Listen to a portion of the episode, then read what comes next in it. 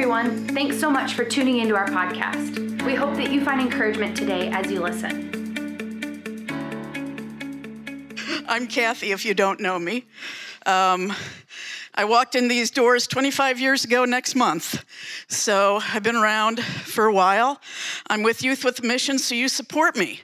So, again, thank you so much. And uh, just want to thank Pastor Brian and Debbie for uh, it really is an honor. Anytime. I, okay, I'll get choked up. So, yeah. So, just want to thank Pastor Brian and Debbie for trusting me with the pulpit this morning. I hope they're not sorry. Okay. So, I'm going to do what I usually do when I speak, and that is I'm going to take the first five, ten minutes just to let you know some of the things that God's doing around the world. Yay! Ha, ha, ha, ha. Yeah, okay. So, technology. I stink at technology. Anybody who knows me knows that's true. But technology is doing a great job of actually advancing the gospel. I know we can get a little down on it at times. You know, technology is amoral. It's not good, it's not evil, it's the heart of man and what he does with it. And so I, would want to share two things this morning just that are happening because of technology. And one is a website, which is simply jesus.net. It's out of the Netherlands and it's overseen by 86 Christian organizations working together to have a website where people can come uh, in, from nations that ordinarily would not be able to do this and find out who Jesus is. It's full of stories, pictures, videos, podcasts, not of Jesus himself, but about him. it's in five different languages. But then you can go to another place on the website, and there are 30 other languages where you can access from Arabic to Turkic to Chinese to some of the most closed nations. They can go on this website and find out about who Jesus is. 180,000 people a day, you guys. Access this website. 7,000 people get saved. This is awesome. This is awesome. God is on the move in the most quiet ways, in the most hidden ways, in the most closed nations today. And technology is part of how he's doing that. Ta da! Oh, we'll trip over that later. Okay. Uh, another thing. Okay, this is so cool. So there's a pastor, Pastor Alex, and he was pastoring a church in South Sudan.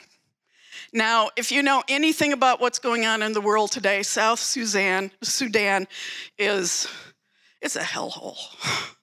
There's all kinds of uh, uh, people are just being killed. It's factions, it's armies fighting each other, and the innocent men, women, children, families are the ones that are getting killed in this process.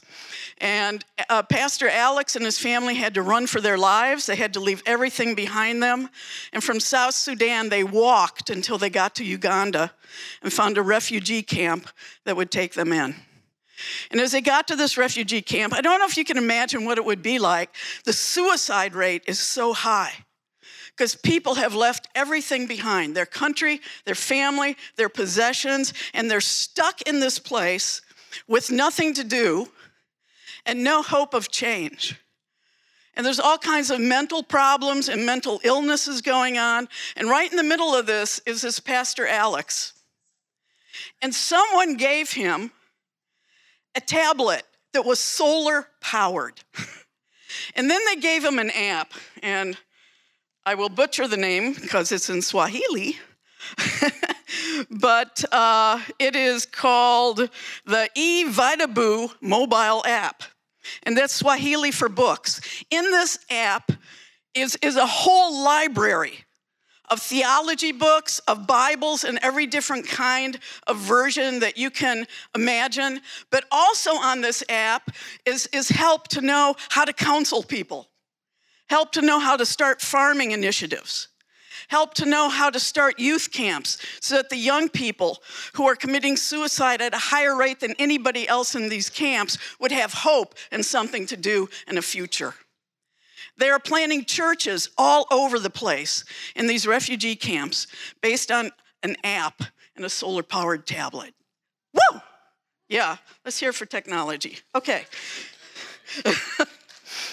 Uh, a couple weeks ago, Pastor Brian mentioned to you that Iran, which is in the news today, it's in the news most days, has one of the fastest growing underground churches uh, in the world. It actually is the fastest growing underground church right now.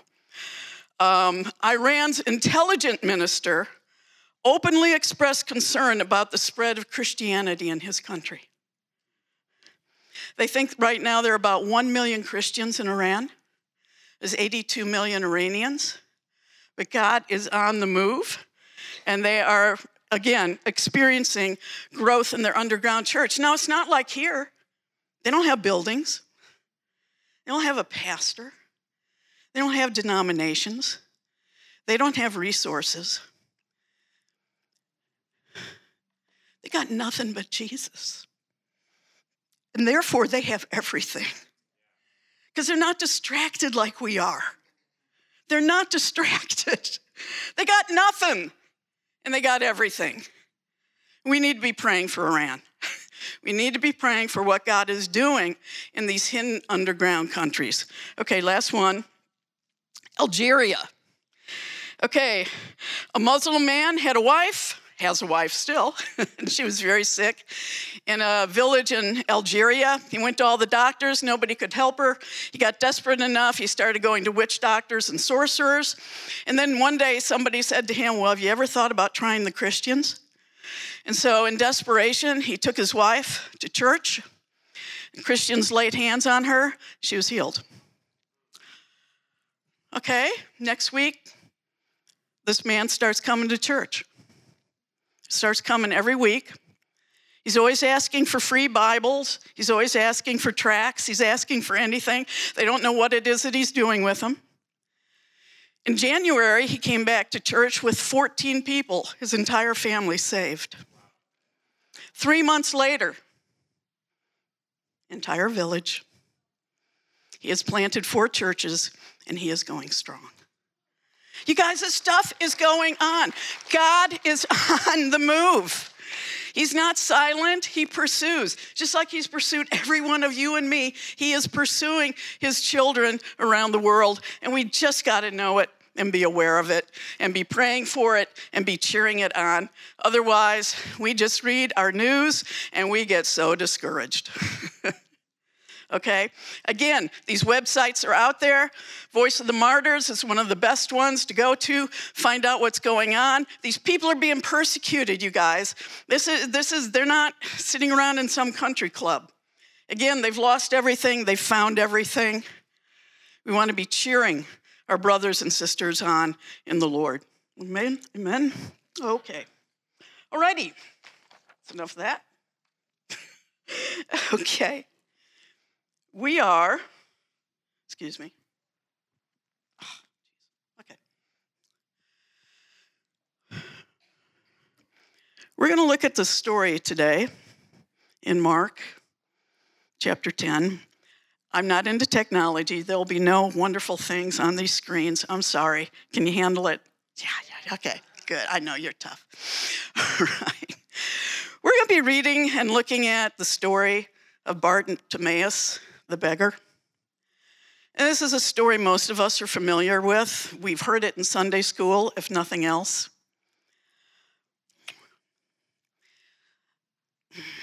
These are not just nice little stories.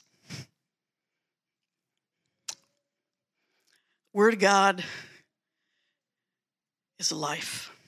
It's spirit bred, spirit breathed. And we want to take a time and look at one of these stories that we might just kind of read and say, oh, that's nice.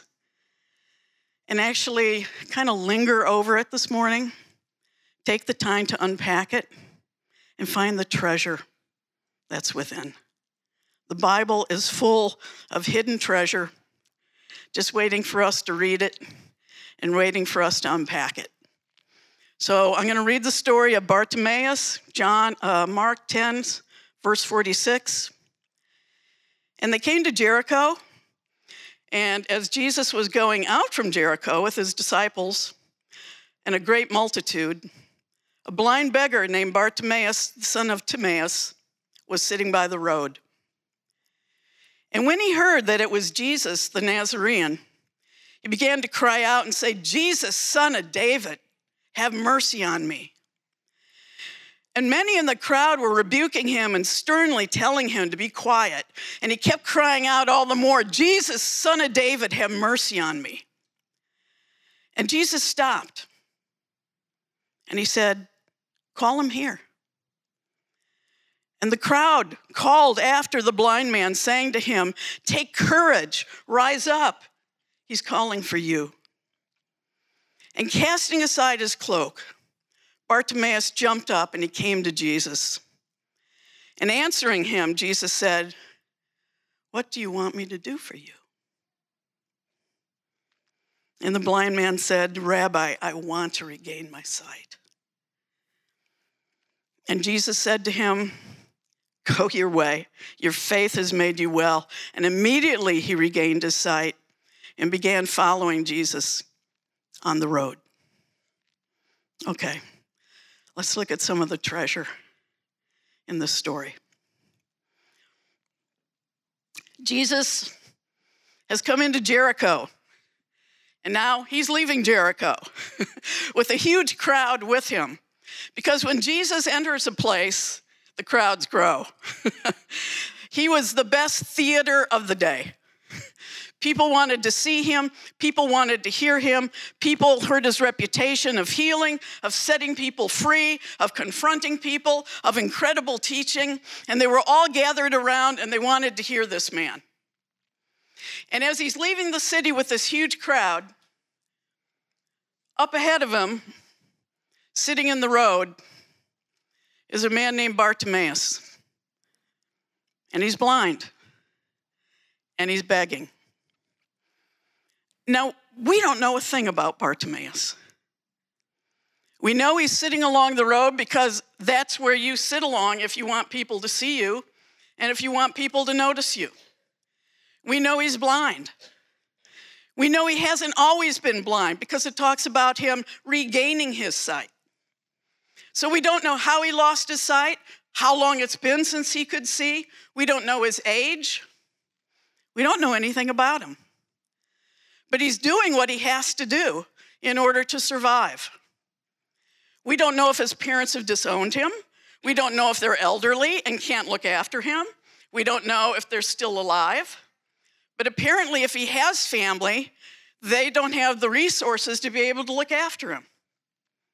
And so there he is on the road with his cloak. And what they would do is they would sit down, they would sit on top of their cloak so that they wouldn't have to sit in the dirt or the mud. And they would spread their cloak out.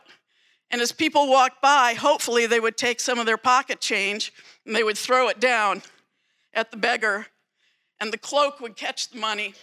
And at the end of the day, Bartimaeus would gather up his cloak and he would hope he would have enough money to get through another day. We don't know mentally if he had hope. Because really, all he could see was that his life wasn't going to change anytime soon.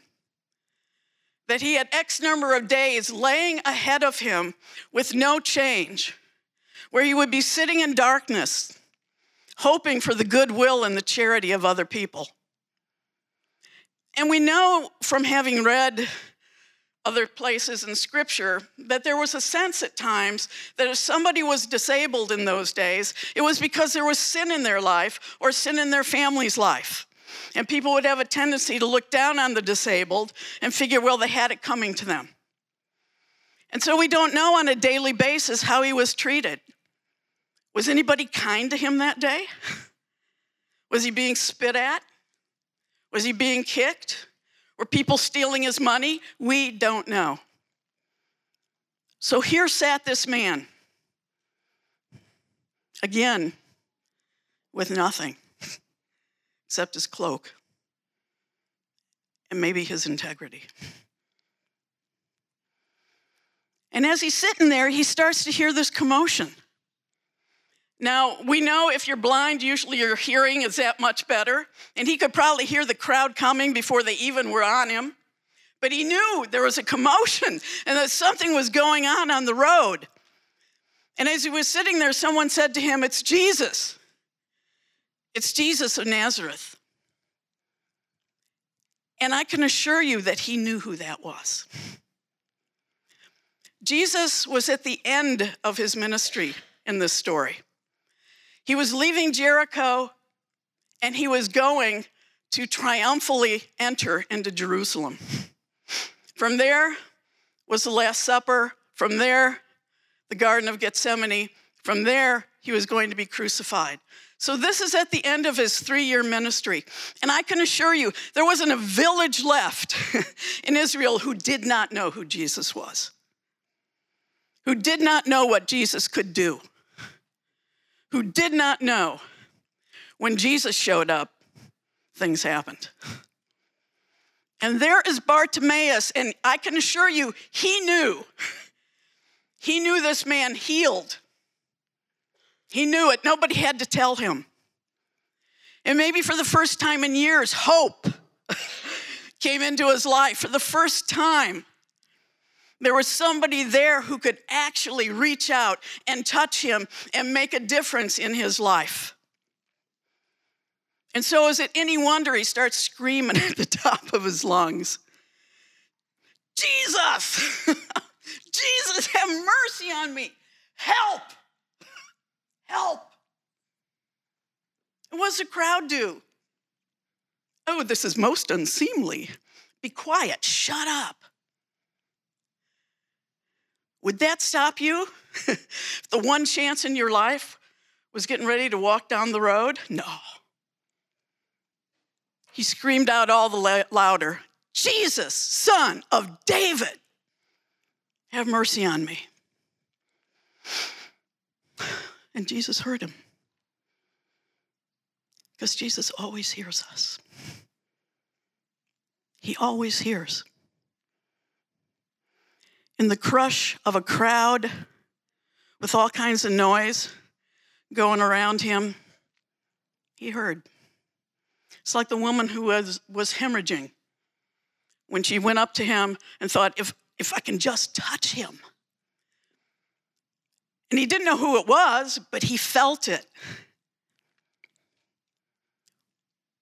Because Jesus always hears us, and Jesus always feels us, and Jesus always knows that we're there. And instead of Jesus just walking up to him, which he could have done, I love this because Jesus is so redemptive. he gives the crowd a second chance. And he says to the crowd who have been yelling at this poor man to shut up, he says to the crowd, Bring him to me. And the crowd goes from yelling at this man to being his biggest cheerleader. I don't know why they change all of a sudden. Maybe they got to look into Jesus' eyes. Maybe they saw a heart beating with compassion. I don't know. But they became his biggest cheerleader. And they said, Take courage. Take courage. I want to talk just a minute about courage. About a year ago, um, I was going through a hard time personally, grappling with God over things and aware of areas of brokenness in my own life. It was the best of times, it was the worst of times. it really was. And I was after God to know Him like I'd never known Him before, but that meant that I had to change because I was starting to see myself as I'd never seen before. And there were places that didn't align with who I needed to be. And I was sitting around one day, and God gave me a verse. He gave me Isaiah 62. And He said, Look at it, Kathy, because I want to give you a new name. And I thought, Okay. And I looked up Isaiah 62. And in Isaiah 62, God is saying, You are no longer forsaken. And God was saying, You can't go by that name anymore. You are no longer forsaken. And I knew what forsaken meant to me. I felt abandoned. I felt misunderstood. I felt hidden. I felt dismissed. And then it goes on to say, and you are not destitute. And I felt destitute. I felt alone. I felt utterly alone. And God said, You know what? You've been calling yourself this stuff for years, and this is not who you are. I have a new name for you. Will you take it?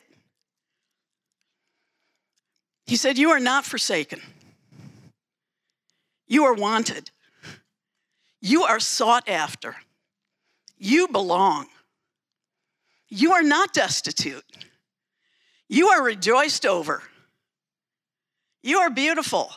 That one took a while to get used to. You are totally and utterly redeemed. That's what I have always called you. Will you take on this new name, what I have always called you? I said, Yeah, yeah, I will. It was a big step for me. And sometimes when we do something like that, we need to be vulnerable. Vulnerability is just in wisdom and in the appropriate ways being open to someone or someone's, even though we have no assurance that they're going to get it or understand. Nevertheless, we do it because it's right. Because God has done something in our life and we want to solidify it and testify to it. And I felt like I was supposed to do that. So, into a staff meeting, our poor staff, and I shared this with them. I said, You guys, this is what God is doing. I've been going by this name. I'm not going there anymore. This is who I am. Just shared everything with them that I shared with you. And I said, If you ever see me operating other than this, you have my permission to hit me upside the head with a two by four. Uh, they would be only too happy to do that. and then I sat down. and I got hit with a vulnerability hangover. and I thought, what have I done? oh my gosh. I feel like my guts are all over the place. I feel exposed. I feel raw. Oh my gosh, why did I do that? and when the meeting was all over, nobody said anything to me except for one person that Kate Perkins person. If you don't know Kate, you should get to know her. She's a good friend. but one out of 50 wasn't enough. and I still felt raw and all over the place. So I went home and I did what God had taught me to do. I cried. I thought, you idiot. you absolute idiot. And God's just kind of waiting for me to calm down, you know, get it out, get it out. And then I felt him ask me, Well, do you regret doing it? I thought, No, actually, I don't. It was the right thing to do. I was supposed to do that. So, no, I don't regret it. I regret how I feel right now. but no, he said, Well, would you do it again? I thought, yeah, darn right I would. he said, so? he said, Kathy, do you want to know what I thought of it? Perspective is everything. I said, oh, yes, please. He said, I thought you were very courageous.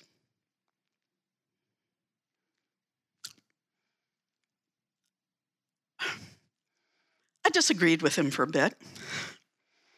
I said, God, courageous is when somebody does something heroic. Courageous is all the superheroes in the comic books I read when I was in college. Courageous is David's mighty men. Courageous is Caleb saying, Give me my hill country. Courageous is a fireman going into the fire to save.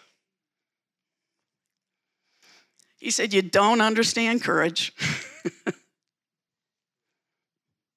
He said, because most of us don't live in those kinds of worlds or in those kinds of situations.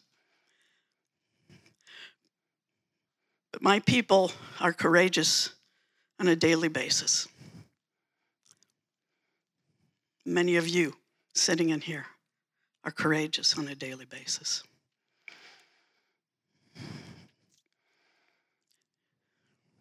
I said, Well, what's courage?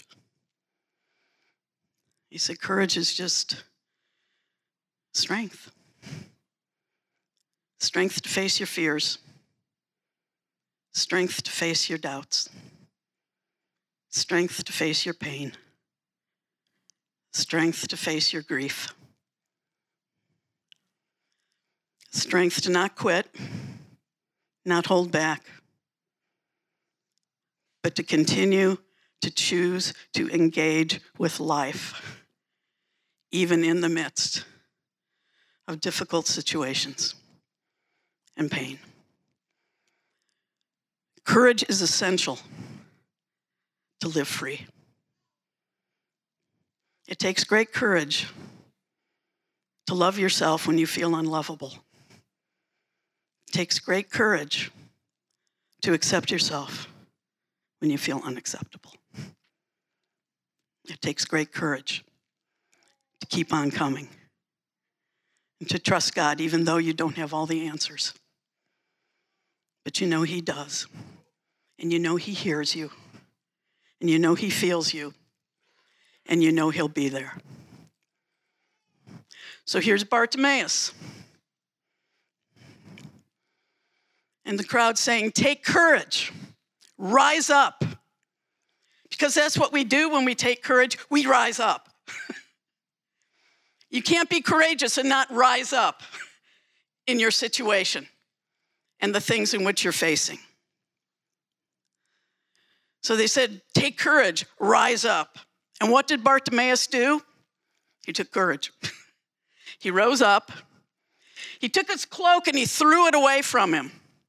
Whoa. Something in Bartimaeus knew he was never going to need that cloak again. Something in Bartimaeus knew that identity is not who I am anymore. God's not calling us, you guys, to sit in the dirt on our cloak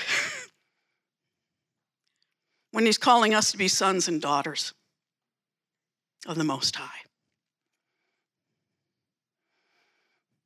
And He beat a path to Jesus.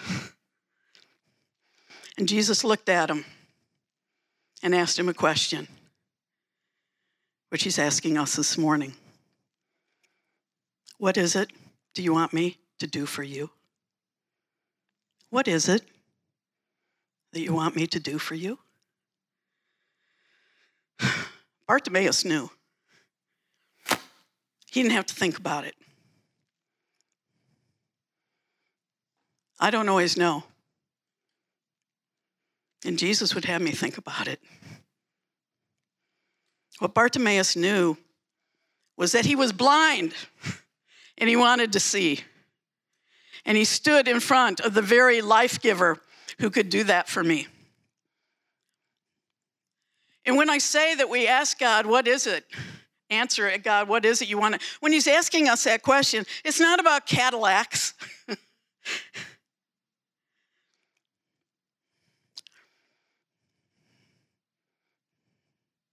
it's not about stuff. Where are we blind and we want to see? Where do we have spiritual cataracts and he wants to remove them? Where do we, if we're honest, feel lonely or empty inside and we stand before the life giver who is wanting us to be vulnerable enough so that he can reach out? and bring sight and life into those places.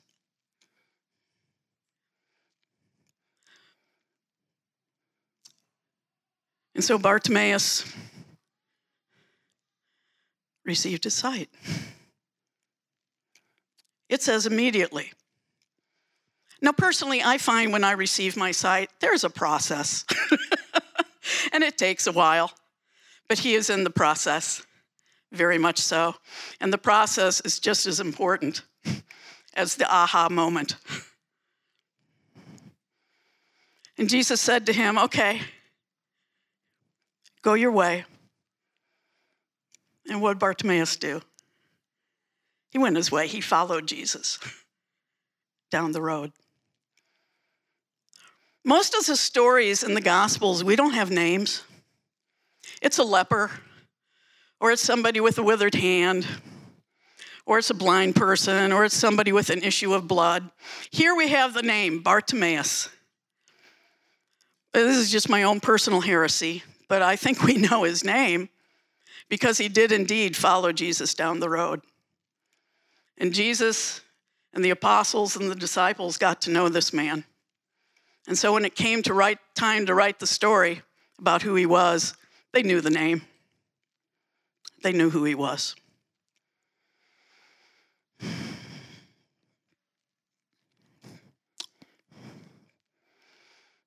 We live in times, you guys, that call for great courage. Not the uh, superhero type, the kingdom of God type.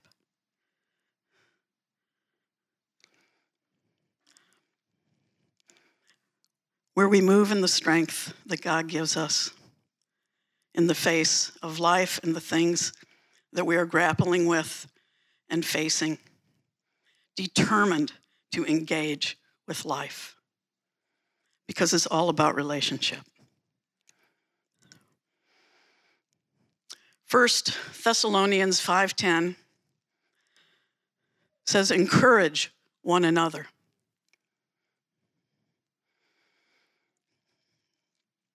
Encourage is just a word for saying put courage in.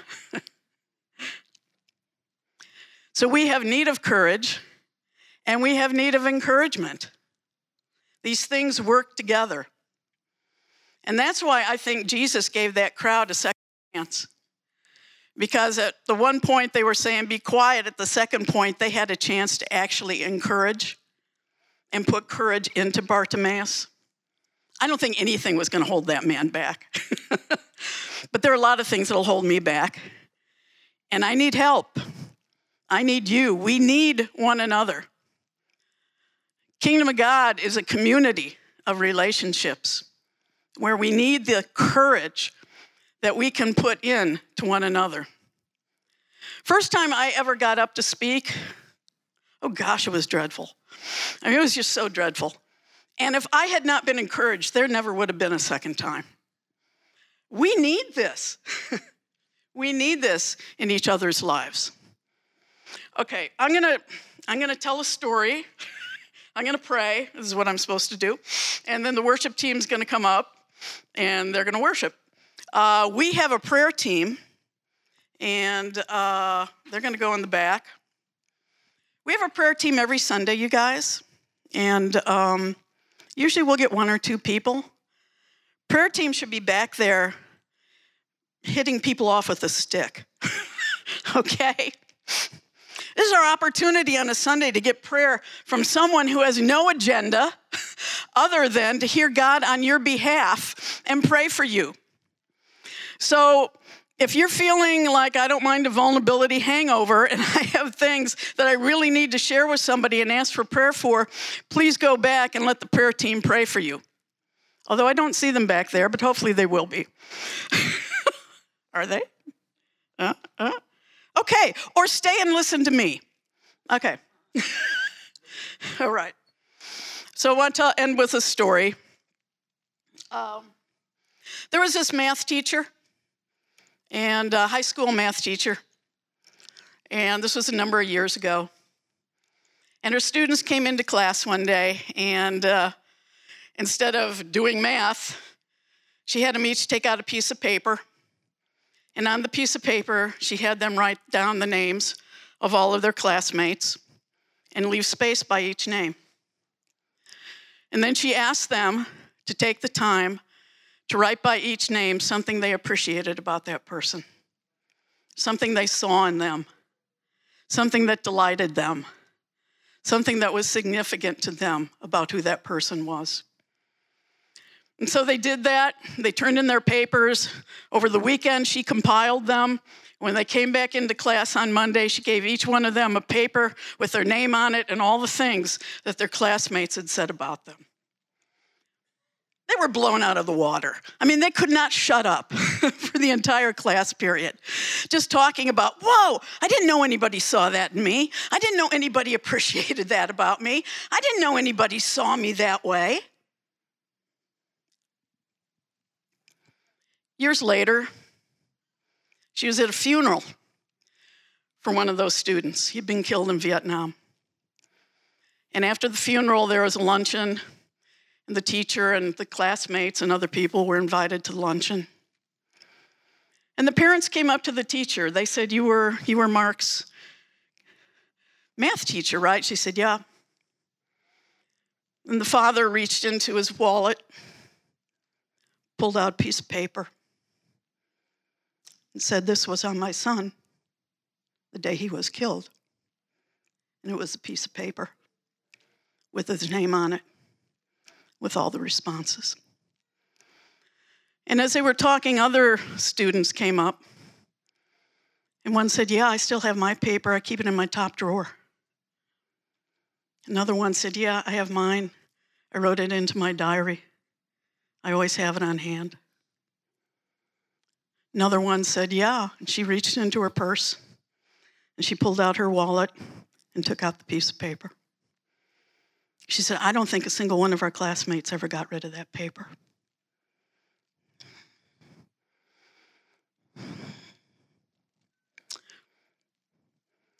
There's a reason why Scripture is full of the admonition to take courage. And there's a reason why one of the one another's in the Word of God is to encourage one another because that's how God wired us to need each other, to need truth, to be able to feed off of truth in the midst of everything that we face on an ongoing basis in our lives. You, as an individual, this church home, the body of Christ, is called to be people of great courage and those who outdo one another in encouraging one another. Let's pray.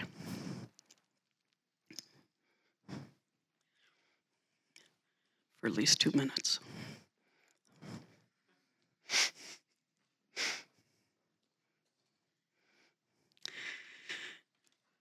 Lord, I don't know everybody's story sitting in this room right now, but you do. You know where each one of my brothers and sisters are at. We have no idea most of the time what each other is facing and the challenges before each other. And we're not real good all the time, God, at sharing these things with each other. But God, I pray that you would do something special this morning. That God, we would be able to stand before you and say, God, these are places where I'm blind and I want to see. That we would hear you asking the question, What is it you want me to do for you? because you so long to touch those places in our lives and in our hearts, in our emotions, in our physical bodies. You are the life giver. You don't call us to survive, you call us to thrive as we feed on the things that give life. And so, God, this morning I pray that we would take seriously your question What is it do you want me to do for you? Because you're longing to respond. You're longing for us to know how very well you know us and how completely you see us and how incredibly for us you are. So, God, may we take courage. May we rise up. May we throw off any dirty old cloaks of past identity that is holding us back and keeping us from you and from each other the way we were intended to be. I speak out our tr- your truth over us. We are not forsaken, and we are not desolate. We are wanted, we are sought after. We are beautiful in your eyes. You want to fully redeem, you delight in us. This is truth. And I am so tired of seeing the enemy rip us off. There is nothing of the enemy we want, and there is everything of you that we would embrace. So you are extending an invitation to us this morning. And an invitation is something to be responded to. When we get invited to a party or a wedding or a shower or a cookout, we know that someone sees us and someone wants us and someone wants us to be a part of what it is that they are offering. And this morning, Jesus, you stand here before us with an invitation saying, I see you, I want you. I want you to be a greater part of me and of life. What is it that you want me to do for you? God, may we have the courage to answer that. May we have the courage to engage fully with life. And may we outdo one another in encouraging one another. In Jesus' name, amen. Thanks for listening to our podcast. For more information about our church, check out our website at www.ridgeway.church.